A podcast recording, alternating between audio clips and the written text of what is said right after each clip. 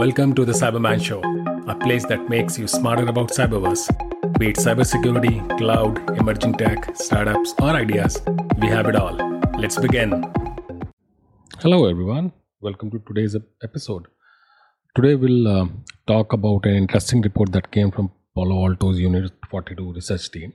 It's called the uh, A S M threat report. It got launched in September twenty twenty-three, mid of uh, the month. Uh, this report is focused on uh, A S M, attack surface management, and for those people who don't know what attack surface is, essentially it's the number of all possible uh, points or attack vectors where an unauthorized user can access a system and extract data. Okay. The objective of any organization is to make sure that the attack surface is smaller and easier to protect. So organizations typically track the assets that they know about and also the assets that they know, know about. And for that, they deploy technologies like external attack surface management that uh, continuously discover this unknown attack surface. I've done a specific episode on A S M uh, earlier this year. I recommend uh, everyone who doesn't know about A S M to go and look at that episode, both on my YouTube channel as well as the podcast. Now, going back to this report, the report includes some data from uh, May twenty twenty to May twenty twenty-three, and uh, what Palo Alto did is they uh, analyzed data of uh, organizations. So they did this research on two hundred fifty organizations. Now, let's look at the key findings from these reports. Okay. The report states that the attack surface is increasing simply because the cloud I T infra uh, used by organizations across the world is evolving. It's always increasing and evolving. Okay, eighty percent of the security exposures were observed in the cloud environments, which means cloud is the dominant attack surface. Okay, now the report also found that the composition of new and existing services running in different cloud providers used by organizations over a period of six months. So the what organizations are doing is they are continuously trying to take down new services, most of them, and trying to launch new services, and this often leads to attack surface. Also, the report states that over forty-five percent of most organizations' high-risk cloud-hosted exposures in a given month were observed on new services that were not present in these organizations' attack surface in the month prior. So, which means they're constantly trying new services.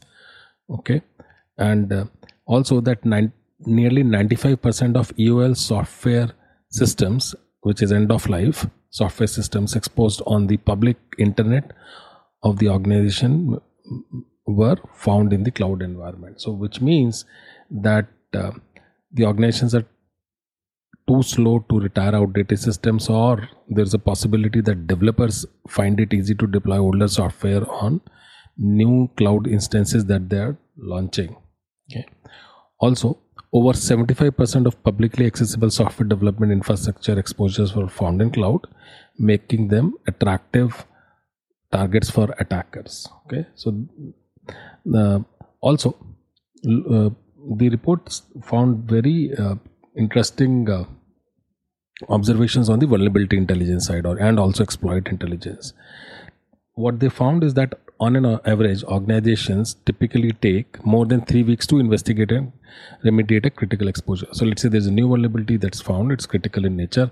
Organizations will follow their process, and it will take over, on an average, over three weeks to Uh, do something about that uh, vulnerability. Okay, whereas attackers, what they are doing is they start exploiting vulnerabilities within hours of public disclosures. And the report contains some examples. So the report states that three of the thirty vulnerabilities that were exploited, uh, that so out of the thirty vulnerabilities that this report found, three of them were exploited within hours of C V E public disclosure. Disclosure. Okay. nineteen of the thirty vulnerabilities were exploited within twelve weeks of the public disclosure. And also, the report analyzed fifteen remote code execution vulnerabilities actively used by ransomware operators. Okay.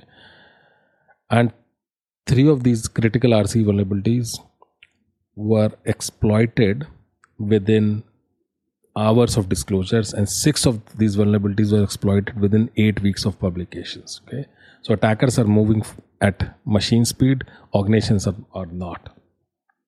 Okay, the report also states that the most common organization uh, risk um, around cloud exposures are frequent misconfiguration, shared responsibility, shadow I Ts, inherent connection to the internet, as well as lack of visibility into cloud assets. Okay.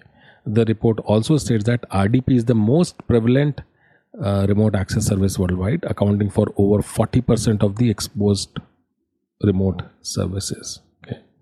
Now, eight of the nine industries that this report studied had internet accessible R D P server vulnerable to brute force attacks for at least twenty-five percent of the month, which means an organization launches a cloud instance, and at least for one week within a month, this server will, will have R D P enabled on an average. Okay.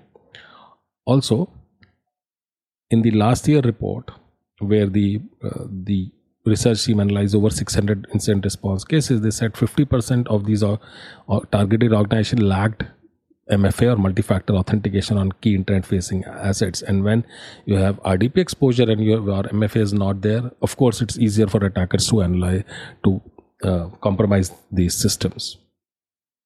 Okay, the report also gave uh, a distribution of uh, the various types of attacks. So let's look at that data.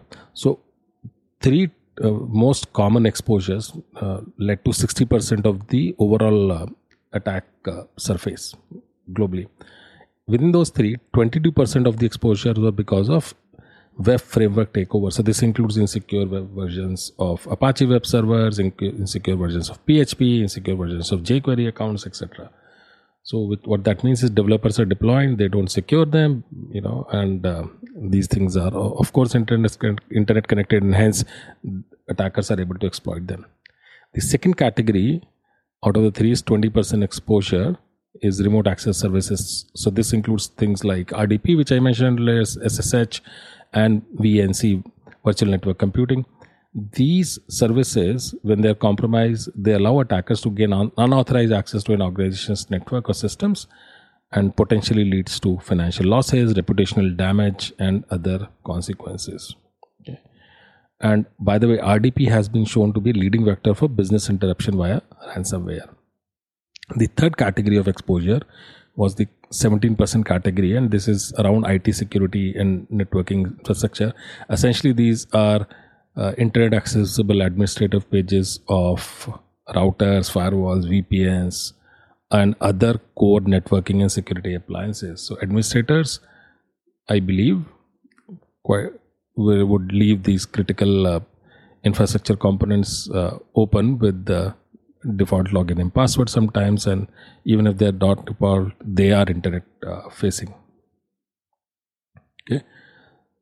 Uh, the other categories that were mentioned in this were file sharing exposure, which led to around twenty-four, twelve percent of exposures, and also data breaches. So this is essentially insecure F T Ps or other file sharing uh, uh, services, and also sometimes misconfigured cloud storage. Okay. The report also mentions industry-wise data. So what they've done is they've taken around ten or twelve industries. I'm not going to cover all of all of them, but I'm go- just going to talk for a few of them to make some points clear. So various industries have different kind of exposure data uh, percentages, and it completely depends on how the employees in that organization are behaving or organizations are behaving. So for example, in high tech, thirty-four percent of exposures for uh, on the I T security and network infrastructure uh, services. Okay, remember the re- default login pages, internet-facing code, security, networking devices, that category. The second category in high tech was remote access services with thirty-one percent exposure. The other industry, national government, twenty-eight percent I T security and networking infrastructure, twenty-three percent file sharing, twenty-three percent databases.